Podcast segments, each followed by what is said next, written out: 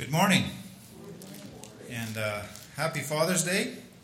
You might have noticed on your way in that there's a table there uh, with Clif Bars for fathers, uh, and on the other side on the desk we have the, the books that we had purchased for Mother's Day but weren't able to distribute uh, there, so please pick one up. Um, when I was shopping for these, I was actually looking for the Power Bar brand. That's what I was hoping to get, but I couldn't find any in town here. But we, we kind of generically call these energy uh, workout kind of bars power bars. And uh, I was thinking about that because it ties in with my message, and I, I hope that uh, you, the men here today will pick one up, and later on today or another day when you eat it, you'll, you'll, you'll remember uh, the challenge that we have here today. Um, I think there's no secret to the fact that, that men have a tendency more than women towards wanting powerful things. You just have to go shopping for a motor vehicle with a woman to know that. Uh, the women tend to look at the paint color, and if there's a good spot for her coffee cup, uh, the men want to see what's under the hood, what kind of power might be there. Of course, those are stereotypes; they don't they don't go across everybody, but that is um, kind of a generality. Um, Take, for example, something like a quilting bee or a knitting circle, uh, more attractive to women than men. Uh, although men will sit in a circle if you put in the middle of that circle a ring with two guys with boxing gloves, and uh, to see who's more powerful. Uh, it's it's uh, it's there, and so maybe maybe there's a, a, less of a correlation, but but a power bar versus a Hershey a chocolate kiss or something like that. Um, but what I what I want to challenge us this morning is this, as men especially, women of course too, but but how about seeking the kind of power to overcome evil desires and become champions of virtues in our families and our community? How about setting that as a goal as men, to become the kind of men that have power to overcome evil desires and become champions of virtue in our families and in our societies? That's my that's my challenge. And, and it's not just my challenge. I believe this is the challenge that comes to us from the next book, the one we're looking at this week, which is Philippians. It's an interesting relationship uh, between this letter and uh, Paul's life story. We recognize Philippians as the, as the letter in the New Testament that's focused on joy uh, that tries to teach us the kind of joy we can have that would, that would sustain us in joy, even in the context of suffering. And it's not just a bunch of words, because we know at least 10 years before Paul wrote this letter, when he first visited Philippi, he was, he was, he was beaten and put in prison for the gospel. And while in prison, he was singing, he and Silas, his partner, were, were singing praises of joy to God when the earthquake came and broke them out of jail. And as a result, the jailer and his household became Christians, and we believe that that household became the, the, the center or the, the nucleus of the church in Philippi. So, the, the, the, the first thing in this relationship between Paul and the Philippians had this, this juxtaposition of suffering and joy that everyone knew was a witness of Paul's life. The Philippians, over all the years, have been Paul's most faithful supporters and encouragers. He points out in various places in his other letters that the Philippians, though not rich, are generous. And they, they consistently gave money and sent it to him so that he could continue in his ministry instead of having to pause the ministry to make money with his hands in his trade of tent making. And so we have some indications, at least, that that he was uh, uh, working in the marketplace with tent making, and then a gift from the Philippians arrived, and he could put aside his tools and go back into full time uh, preaching the gospel and planting churches. So they're very generous. They supported him throughout his time. And there's no indication in Acts or in the letters that there ever was a serious problem or controversy in the Philippian church. They remained faithful. They didn't get sidetracked by, by all the different kinds of things that the other churches did. Um, they were faithful to the point of sacrifice in good times and in bad. And so, as you begin to read this letter, uh, you see the tenderness and closeness of their relationship. Right there in the first verses, when he puts his standard greetings to the people in the church, he uses more intimate language than the other letters. He uses the word joy, you give me joy. He uses the word partnership in the ministry, I think recognizing their financial gifts towards the ministry over all the years. Uh, he uses he uses the word confidence. He has confidence in the Philippian church to remain faithful and because that has been their witness. And he also uses uh, this, this tender-hearted phrase. He says, of the church in Philippi, I have you in my heart. So clearly, they've, though they haven't spent tons of time together, he hasn't spent days and days in, in the city, they have a close relationship. And the letter reads more like a conversation among friends around themes and topics that they all know well than it does like a teaching or an argument or a or anything like that. He's not attacking some controversy or error in the Philippian church. He's not um, he's not trying to make a lengthy argument or a theological uh, position. He's he kind of moves around and, and jumps around a bit, all surrounded around the central theme, which is a poem uh, that we'll read in a minute uh, that that describes Jesus Christ and the gospel. we know how conversations go. They, they just move around wherever they go. And that's kind of how this letter reads. It, it doesn't change topics exactly, but it, it, it moves around a bit. Now, the central theme is a theme that they were familiar with, Paul was familiar with, but I suspect that maybe you and I are not very familiar with this theme. So, to, to illustrate that point, I want to put up a contrasting um, sentiment. So here's a sentiment that if your eyes are open uh, for any length of time in our current cultural context, you'll, you'll just see repeated over and over again in different kinds of way. Live your best life. Be the best you you can be. And and that's there, there's certainly truth and, and value in that sentiment, but just take that as a model for life and put it against the model for life that Paul gives us in the letter to the Philippians. I'm reading from the message paraphrase. He says of his own life, what his life's about. It's a hard choice. The desire to break camp here and be with Christ is powerful. Some days I can think of nothing better. Now, we know what he's talking about, right? He's in jail, he's suffering, and some days he'd rather just die and be done with it and be with Christ. But most days, because of what you are going through, I'm sure that it's better for me to stick it out here. So I plan to be around for a while, champion, com, companion to you as, in your, as your growth and joy in this life of trusting God continues. So he says the, the reason it's worthwhile to suffer is because it's going to help you. Not because it's going to help me, but because it's going to help you. So, a little contrast between Paul's motto for life and reason for living and what we get fed consistently here in our world, in our culture. We need to consider, because this is God's word, uh, what that means for us.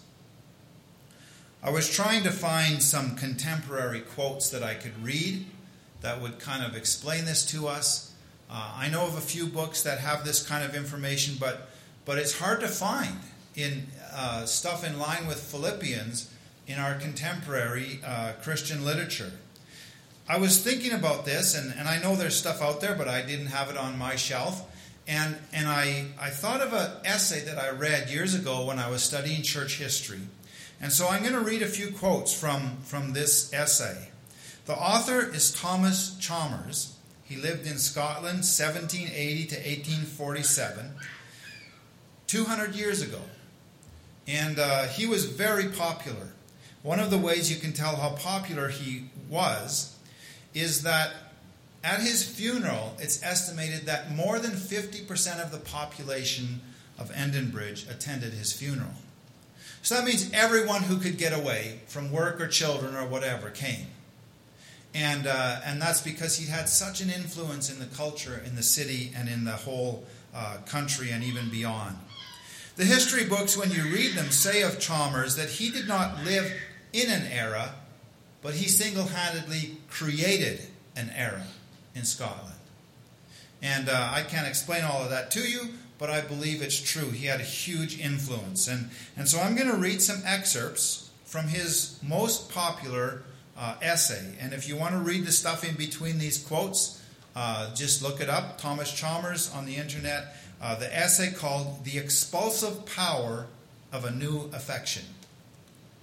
The Expulsive Power of a New Affection. So you can tell from the title that he's writing in King James English, because that's when he lived, around the time when the King James Bible was translated. And so, as I read these quotes, you're going to have to concentrate a little bit. Uh, sorry to wake you up and ask you to use your brains, but concentrate a little bit and try to uh, understand his meaning here, because because he's right in line with Philippians. So, so here's the first one, early on in the essay.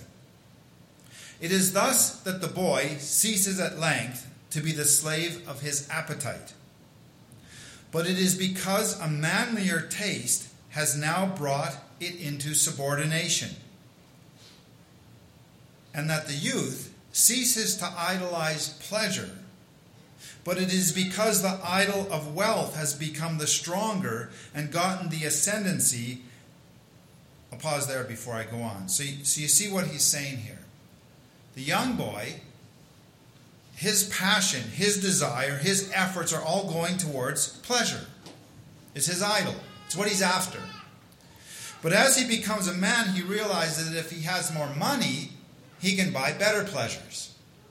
So his the passion of his heart changes from seeking only pleasure to now seeking money as his idol. And then he goes on. And that even the love of money ceases to have the mastery over the heart of many a thriving citizen. But it is because, drawn into the whirl of city politics, another affection has been wrought into his moral system, and he is now lorded over by the love of power. So you can see how one heart's desire is chased out as another one becomes stronger. And this is kind of the thesis of Chalmers' essay and the essence of his teaching. But he develops it a little bit more in this. In I'm just taking a few quotes from this one essay. He says, um, he says again, it will now be seen perhaps why it is that the heart keeps by its present affection with so much tenacity, when the attempt is to do them away by a mere process of expiration, it will not consent to be so desolate. If only we still talked to that, our conversations would be so much more beautiful, wouldn't they? Let's read that again. I think you can understand what he's saying. It will not it will now be seen perhaps why it is that the heart keeps by its present affection with so much tenacity. So in other words, the thing that your heart desires it just hangs on to. You can't change it. No matter how hard you try, your heart hangs on to its affection. When the attempt is to do them away by mere process of expiration, it will not consent to be so desolate. And so, what he's saying is, your heart will not consent. No matter how hard you try with your mind or your willpower, your heart will not consent to be empty. It must grasp onto something. And so when you try so hard to remove those evil desires, you can't do it because your heart will not agree to be empty. It will desire something. So he goes on, developing this theme a little bit further. Such, at least, is the nature of the heart, that though the room which is in it may change from one inmate to another, it cannot be left void without the pain of most intolerable suffering. So you can change what resides in your heart, but you can't leave it empty. It will suffer intolerably to the point where it will grab anything, something, to fill the place of desire. And then, uh, coming towards the conclusion, he puts it this way the love of the world cannot be expunged by a mere demonstration of the world's worthlessness. but may it not be supplanted by the love of that which is more worthy than itself. So he talked in the previous one about changing inmates in the room of the heart. And now he's giving us the direction that we should go if we seek to do that. He's not writing a commentary on Philippians, but he's he's telling a story of a very similar theme. And I can summarize it this way. In Philippians, God says, Desire for my son will supplant all other desires. Desire for my son will supplant or push out all other desires. What I'm going to do now is turn to Philippians. Again, read the in between verses on your own. I'm just going to go through in a whirlwind tour through Philippians, reading a key verse or two from each of the different sections of writing in the letter. And then we're going to camp out on one of those sections for a little bit and dive in a little bit deeper. But I'm just going to summarize by reading a few verses and talking a little bit about each one. So he begins, as he does in most of his letters, with prayer. He prays for the Philippians, and their whole prayer is there, but I'm just going to read this part. And this is my prayer that your love may abound more and more in knowledge and depth of insight, so that you may be able to discern what is best and be pure and blameless for the day of Christ, filled with the fruit that comes through Jesus Christ to the glory and praise of God. So notice, he's not really praying that they would overcome temptation or that they would have better desires or that they would be stronger. He's praying that Jesus Christ would be the center of their heart. And he's confident that if that happens, the other things will follow. And so think about that when you pray for people.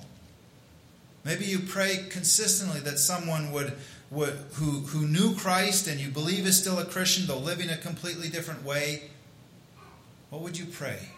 Well, pray like Paul does that the righteousness that comes through Jesus Christ would become evident, that they might abound in the knowledge and depth of insight to be able to understand and see and know Jesus Christ. That's his prayer. He doesn't list the sins and ask that they have victory over them. He says that they would know Jesus. So we move on in the letter to another section after the prayer.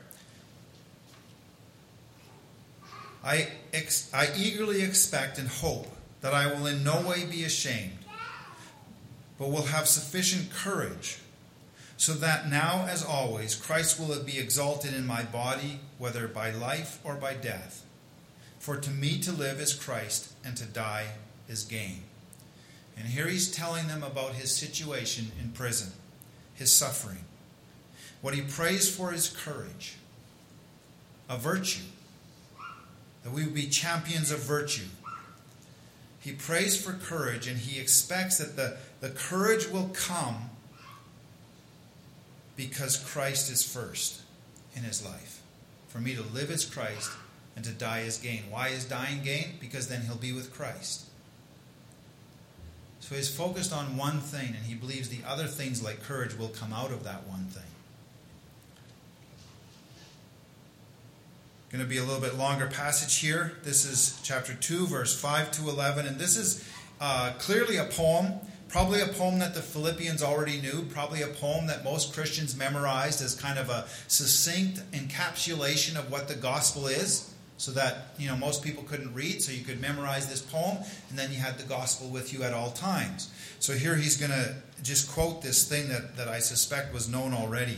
He says it this way in your relationship with one another, have the same attitude of mind as Christ Jesus had. Okay, so so just stop there for a moment and think about that. He's going to give some relationship advice. How can you have good relationships in your life? He says it's by having the right attitude. What is this attitude? Okay, here's the poem. Jesus Christ, who being in the very nature God, did not consider equality with God something to be used to his own advantage. Rather, he made himself nothing by taking the very nature of a servant, being made in human likeness. And being found in appearance as a human being, he humbled himself by becoming obedient to death, even death on the cross. Therefore, God exalted him to the highest place and gave him the, him the name that is above every name, that at the name of Jesus every knee should bow uh, in heaven and on earth and under the earth, and every tongue acknowledge that Jesus Christ is Lord, to the glory of God the Father. So, here again, he's saying if you want to have good relationships, look at Jesus. Have the kind of heart that Jesus had. Have the same thing in your heart that he had in his heart. And what we see in the heart of Jesus is that he, he emptied himself, he gave himself, he sacrificed himself, he never put himself higher. He took the last seat at the banquet. He took the worst plate. He waited till everyone else had eaten before he took the leftovers. That's what it's saying, the kind of person he was. And he left it entirely up to God as to whether he would be exalted or not, even though he was God and deserved to be in the highest place. He had every right and reason and ability to be in the highest place, but he chose not to be. And yes, at the right time in his resurrection, God did rise him up to the highest place, but he left that in God the Father's hands. He himself lowered himself. I don't think you could go to any psychologist anywhere in the world and get better relationship advice than that. That's really all you need to know. Serve the other one. Make yourself lower.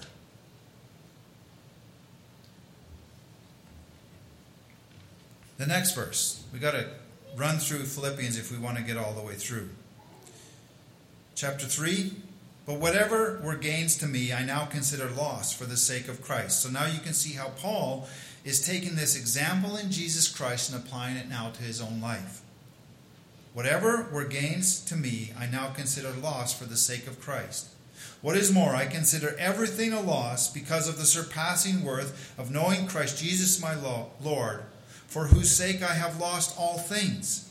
I consider them garbage that I may gain Christ and be found in him, not having a righteousness of my own that comes from the law, but that which is through faith in Christ, the righteousness that comes from God on the basis of faith. I want to know Christ, yes, to know the power of his resurrection and participation in his sufferings, because like becoming like him in his death, and so somehow attaining to the resurrection from the dead. Now I'm not going to comment here because this is the, these are the verses we're going to camp on at the end, but let's read a few more to get through the, the, the letter. In uh, chapter 3, verse 20 to 21. But our citizenship is in heaven, and we eagerly await a Savior from there, the Lord Jesus Christ, who by the power that enables him to bring everything under his control will transform our lowly bodies so that they will be like his glorious body. And here we see that same attitude, only now instead of looking in the past, it's looking towards the future. Our citizenship is in heaven. And we we know that in our bodies we're not perfect and we continue to sin, but but but our hope is in something that's coming when Jesus returns and our bodies are resurrected and changed as his was. And so we put our hope there again in Jesus Christ. Our desire for the future is Jesus Christ and what he will do. And then here I have unfortunately the wrong reference. It should be 4 verse 13. I can do all things through him who gives me strength. That's kind of a summary statement. I mean, I mean there's not much excluded from that, is there? We we sometimes have the impression that I can do religious things through Jesus Christ. And I can do work and, you know, play and stuff through something else. But he puts this in, in a different way. He says, All things through him who gives me strength. Nothing is excluded from that category. And then again in, in uh, verse 19, and my God will make all your will meet all your needs according to the riches of his glory in Christ Jesus. So if I give him everything, I will lose nothing because He will supply everything I need according to His glory. But what I need comes from Jesus Christ, not from other desires. So I think you can see in that in that just taking a few verses, one from each kind of section of the of the book of the letter, that this really is the abiding theme throughout this letter. So I think the central verses, the kind of ones that describe this all out, and the rest of the verses kind of expand this concept or, or fill it in, is right here. So let's take a look. I think as we look at what Paul's written here, what God is giving to us in His Word here through Paul's pen, we see a bit of a contrast set up. We see two categories of things. And I want to highlight them for you. The first highlight I put in red, and these are the things that we're, we're seeking to avoid. These are the things that we don't like in our life. Now, he doesn't put a lot of description here. Other places in the letter, he describes them in more detail. But I think the purpose here is that you would fill in the list. So it's, it's homework, it's work for you to do right now. So we start out like this But whatever were gains to me. Okay, so think about that for a moment. He doesn't give you the list, he doesn't tell you what those things are, but you know the answer. What are the things in life that you've sought to gain? Whatever it is. I don't know what your list is. What have you put your effort behind to gain? Some might be tangible things like s- certain items of property that you could buy. Some might be relationship things, maybe a number of children. Some might be retirement things. I don't know what your list is. It's open here. Whatever we're gain. Okay? So that's that's one thing. But but what we what we realize if we're honest with ourselves and we think about that list, we realize very quickly that many of the things if I'm honest, that I seek to gain are really not that commendable. And if they're not, even if they are things that are maybe a bit, you know, okay, sometimes the methods to get them aren't that commendable. So as we start to think about that, we think about, you know, maybe back in our childhood, lying to our parents or our brothers and sisters Remember Jacob stealing the birthright from his brother? Those kind of things. I don't know what you did. Maybe compromising on the job site, our ethics. And as we start to think about these things, we realize that our life is getting filled up with evil. Most of those desires to gain things are motivated by selfish ambition, to look better than the neighbors, to have pleasure by my, for myself And then he goes on and he talks about what is more, I consider everything a loss. Now, answer me this what is excluded from the category of everything? And then he goes on I have lost all things. What is excluded from the category of all things? Okay, so he's taking not just the things that he sought to gain in life, but everything and all things. And he's recognizing that in all of the things of his life, there's the tentacles of evil. There's the tentacles of destruction. There's broken relationships. There's things he's embarrassed about. In all the things of his life. And so, as he's examining his life and he's asking us to examine our lives, he's saying, there, there's nothing good in there. Oh, sure, we dress it up to be good, to look good to others. But he considers it garbage. I consider them garbage. Now, we need to, I think we need to use Paul's actual words here. And so, if you're thinking about what does he mean by garbage, here's what he means. This summer, when you go camping, instead of going to the showers and the flush toilets up by the clubhouse. Walk down that mosquito infested path to the little used outhouse. And then leave your deposit there. That's garbage. That's the actual Greek word that Paul uses here. He says, I consider all things that I've tried to gain in life garbage. It's filled my life up with refuse. And then he goes a step further. Not having a righteousness of my own that comes from the law. So now he's taking, okay, I realize I filled my life up with a lot of garbage. But now I'm going to turn around and I'm going to look at the rules. I'm going to look at what good behavior is. I'm going to live by the law and I'm going to do right. And he realizes as he looks at that portion of his life that all the righteousness that he has sought to attain has also been garbage. And the reason is because as he tries to be right, I mean, just be honest with ourselves. If I've got a habit or a way of talking or a thing that I like that, that is not particularly good and is producing bad in my life, and I manage through sheer willpower to push it down and exclude it, what happens? Have you ever taken a water balloon and just given it a little squeeze? It pops out everywhere else, doesn't it? Now, hopefully, if I get rid of my drinking habit, the, the desires that are being filled by that are come popping out in a place that's invisible to the rest of you, because then it looks like I'm living according to the law and I look pretty good.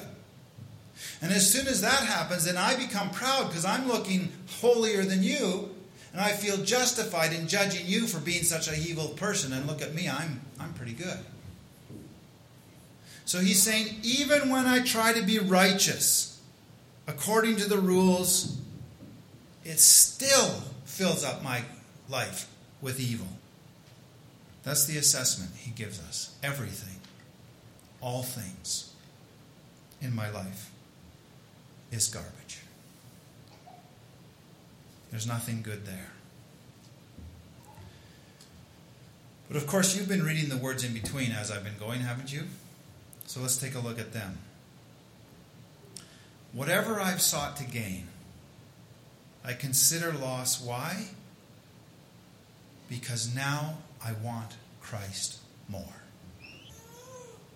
I consider everything loss, not worth holding on to. Everything I've accumulated, everything I've achieved, I can put it aside like Jesus did and sit at the bottom of the table and give it up as sacrifice for others. Why?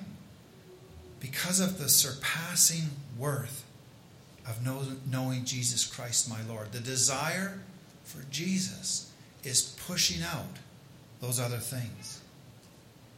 For whose sake I have lost all things. I consider them garbage. Why would I consider all these good things that I've worked so hard to achieve in my life? Why would I consider them garbage? Why would I consider them something I could easily give up for the sake of others? I'm willing to suffer even, even to the point of death. Why would I do that? That I may gain Christ and be found in Him. A stronger desire, a better desire, is taking over his heart and making all the other things look undesirable. And the result is not by trying to get rid of the bad, is it gone, but by latching on to the good, to what is better. And even when I've tried to be righteous according to the law, it hasn't worked out. It's just a deception. I make myself look good to other people on the outside, but I know inside it's not much different. I know the fruit, I know what it really is. Maybe I can hide it but that which is through faith in Christ, the righteousness that comes from God on the basis of faith. And here's what he says How do I combat evil in my life? I want to know Christ. Yes, to know the power of his resurrection and participation in his sufferings, because like he, becoming like him in his death, and so somehow to attain to the resurrection from the dead. In Philippians, God says, Desire for my son will supplant all other desires. And it really is the only way to remove those desires from our hearts, not by trying so hard to remove them, but by seeking something better, by seeking something eternal, by seeking to know the Lord Jesus Christ, as Chalmers put it so many 200 years ago. The love of the world cannot be expunged by mere demonstration of the world's worthlessness. But may it not be supplanted by the love of that which is worthy, more worthy than itself. It's displaced, it's removed not by trying to remove it, but by desiring something else. And the fruit of having our hearts change from desiring the gains of this world to desiring Jesus Christ is that all those other desires no longer have room. They'll just go away. We don't have to judge each other for our evil desires. All we need to do as a church is help one another know Jesus. We're all in different stages of pushing that out. But as long as we point at the evil, we'll magnify it. We'll make it bigger. We'll make it noticeable. But if we point to Jesus, it will be pushed out. It will disappear. It will take no effort. I put the word will in there. Not can, not may, not might. Will. Every knee will bow. Every tongue confess. It will happen. But God bless those who choose this way before the judgment. Because it'll go a different way for those who choose it when it's forced upon them. It will happen. But it can happen now. It can start to happen today. I pray that it will. In Jesus' name. I would uh, just like to close our time by reading Paul's prayer here in, in Philippians in chapter 1. And it is my prayer that your love may abound more and more, with knowledge and all discernment, so that you may approve what is excellent, and so be pure and blameless for the day of Christ, filled with the fruit of righteousness that comes through Jesus Christ, to the glory and praise of God being here this morning. And again, happy Father's Day.